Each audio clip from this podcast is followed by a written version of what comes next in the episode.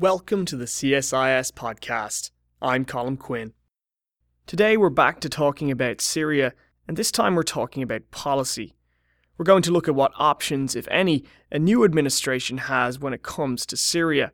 We hear from Melissa Dalton, the Senior Fellow and Chief of Staff of the International Security Programme at CSIS, and we begin by discussing whether the fall of Aleppo also means the end of America's ability to influence the war. I think it narrows the options for the United States pretty considerably in terms of the objectives of supporting the rebels as an alternative to Assad, at least in the next couple of years. I think it's still possible, should the new administration want to continue to support the the opposition to build out that support in other areas of the country, continuing to push back against ISIS and uh, Jabhat Fatah al-Sham, formerly al-Nusra but that that's going to take some time and it's that much harder now that there's been this very strategic defeat of really what has been the the bastion of the the opposition movement in Aleppo. Um, we're looking at the Obama administration leaving office. It's a little hard to play um, kind of armchair quarterback on this, but was there a point that the U.S. could have done something? The the options have always been uh, very dim in in Syria all along since the beginning of the conflict, just because the United States has not had a lot of leverage um, for for the duration of the conflict. But I do think the the pivotal moment of Assad using chemical weapons against his own people, documented internationally. Um, in 2013, that there was a moment um, where the United States could have exerted some leadership um, in carrying out the strikes that it had threatened to do, um, and that that could have created some greater momentum in the country to shift the tide against Assad, and perhaps would have forestalled um, the or served as a deterrent to the Russians eventually intervening in 2015.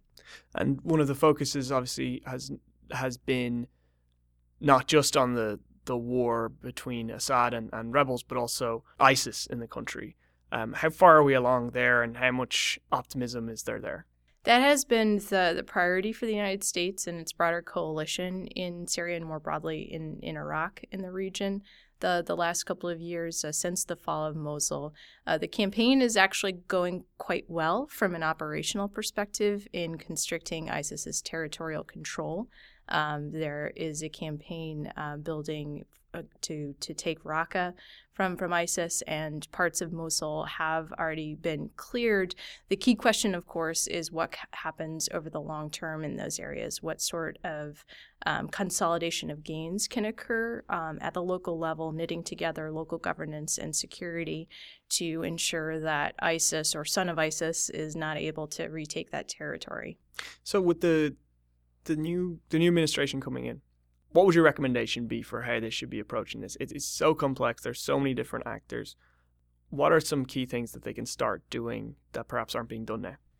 I think that uh, continuing to to push against ISIS, but look at the problem set um, not as two different campaigns as it is right now, kind of con- separated between Syria and Iraq, but really as a holistic operational effort um, and continuing to press hard um, on ensuring that that we defeat ISIS. And I think that that is an achievable objective. Um, again, from purely an operational perspective, but then buttressing that with support for local governance, uh, local stabilization efforts to ensure that those gains don't backslide um, in the in the years to come. Um, but that there's also an opportunity here, I think, for the coming administration um, that has expressed, at least in some quarters, some willingness to talk to the Russians and to, to strike deals with the Russians. Um, the question is what the balance of leverage right now is between the United States and Russia. I, I think that um, right now that the United States is somewhat disadvantaged in that leverage balance. Um, so I would like to see the United States uh, take a stronger stance versus Russia to see if it can enhance its leverage, perhaps in ways outside of the theater of, of the Middle East and Syria specifically, um, through economic levers, through energy levers um, that, that will require a level of orchestration, um, bringing in allies and partners that I think will be a bit of a heavy lift for this administration coming in, um, but I think is going to be the necessary recipe to ensure that whatever negotiation occurs on Syria between the United States and Russia is one that is consistent with U.S. interests over the long term. What we've seen from the incoming administration, from the appointments so far, the nominations so far, is that there's a high military element, a lot of former generals. Uh, do you think then that the policy is going to be a lot? I mean, it's hard to tell right now, but I think the policy may be more military focused um, than it was before. I think that with the the nomination of General Mattis, if if he is con- confirmed, actually speaks well for how uh, a future campaign or a continuation of this campaign evolves. Uh, General Mattis has tremendous experience in the Middle East and particularly in Iraq. Um, and knows uh, the dangers of solely relying on the military tool um, I think he'll seek to sharpen the military tool and, and what that is bringing to bear against ISIS and more broadly in the region, pushing back particularly against Iran um, and how it is affected in, in the Syria calculation. Um, but I think people like General Mattis that have had the experience of the last 10 to 15 years in the Middle East know that it can't just be a military solution. And I think he will be encouraging of looking at looking at diplomacy, economic levers to to try to tackle this problem. You know, we talked about how the Russia, how Russia and the U.S. are going to need to talk. They're going to need to come to some sort of a deal, um, which they haven't been able to yet. There's been kind of false dawns. But w- what's a good outcome for America? I mean, it doesn't seem that you know Russia has gains much in Syria. It's it's it's there's been a big PR boost and makes them look powerful, but the more Syria deteriorates, the less there is to gain. So I wonder what there is, how the U.S. should be looking at a at an outcome that, that benefits their interests. I think it's it's setting down a marker in terms of what key U.S. interests are and objectives are with with regards to counterterrorism, where I think we will share more in common with the Russians. That that is certainly what we've heard um, our president elect uh, say and and members of his uh, burgeoning team.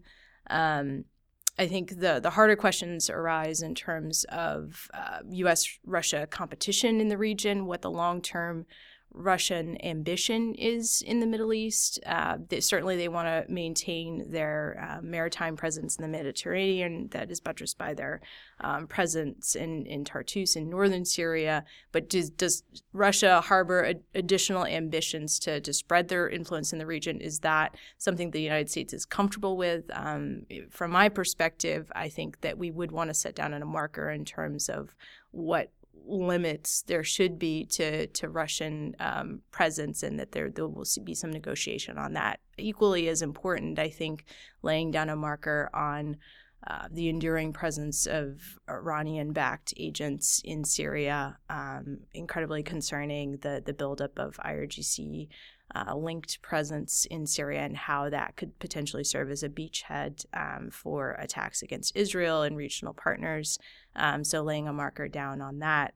Um, and, and, then I think the the broader question of what the political outcome is for Syria, I, I Syria, as it once was, no longer exists, and I think it's unrealistic to think of totally patching the country back together again. Um, so, is there some sort of decentralized political outcome um, that we could all work towards? Um, I think should be the the long term end state um, but will require a give and take um, between the United States, uh, the opposition, uh, Russia, Assad, and and the Iranians um, that needs to be worked through. Does it the future includes Assad? I mean, at this point, I think that uh, if if we want to mitigate the risks of there being a long-term insurgency in Syria, I think Assad has to go through some sort of managed political transition. It, it seems hard to achieve at this point, given that he has successfully secured Aleppo with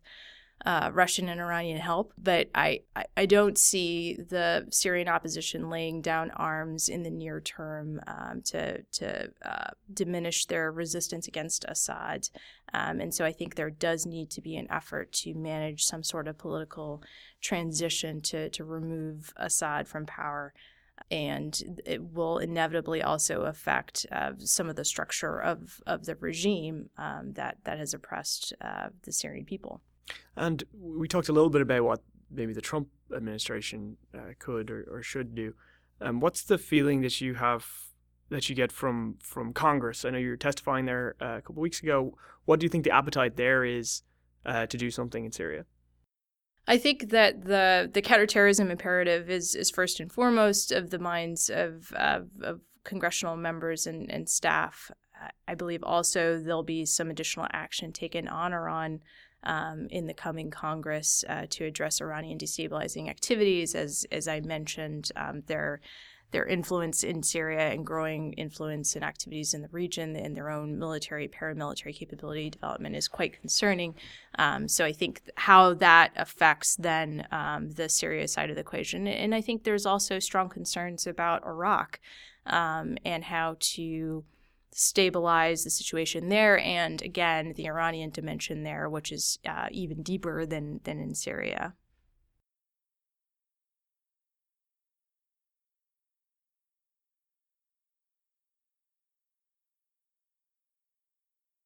there aren't great options in Syria. None of the, the actions that the United States might pursue going forward are going to be without cost, um, but that there are also costs of inaction um, and we need to be cognizant of that going forward. Um, but I think a, a, policy that just seeks to contain and walk away um, is is not a prudent one. Um, I think this conflict has proven its ability to uh, overspill the the bounds of not just Syria but but the region um, and threaten uh, Europe and, and beyond. So it, it it will be a priority for the next administration, like it or not. And that was Melissa Dalton, bringing us to the end of our show. We'll be taking a brief break until the new year, and so do join us then. Thanks to all of you who've been listening this year, and I look forward to bringing you more in 2017.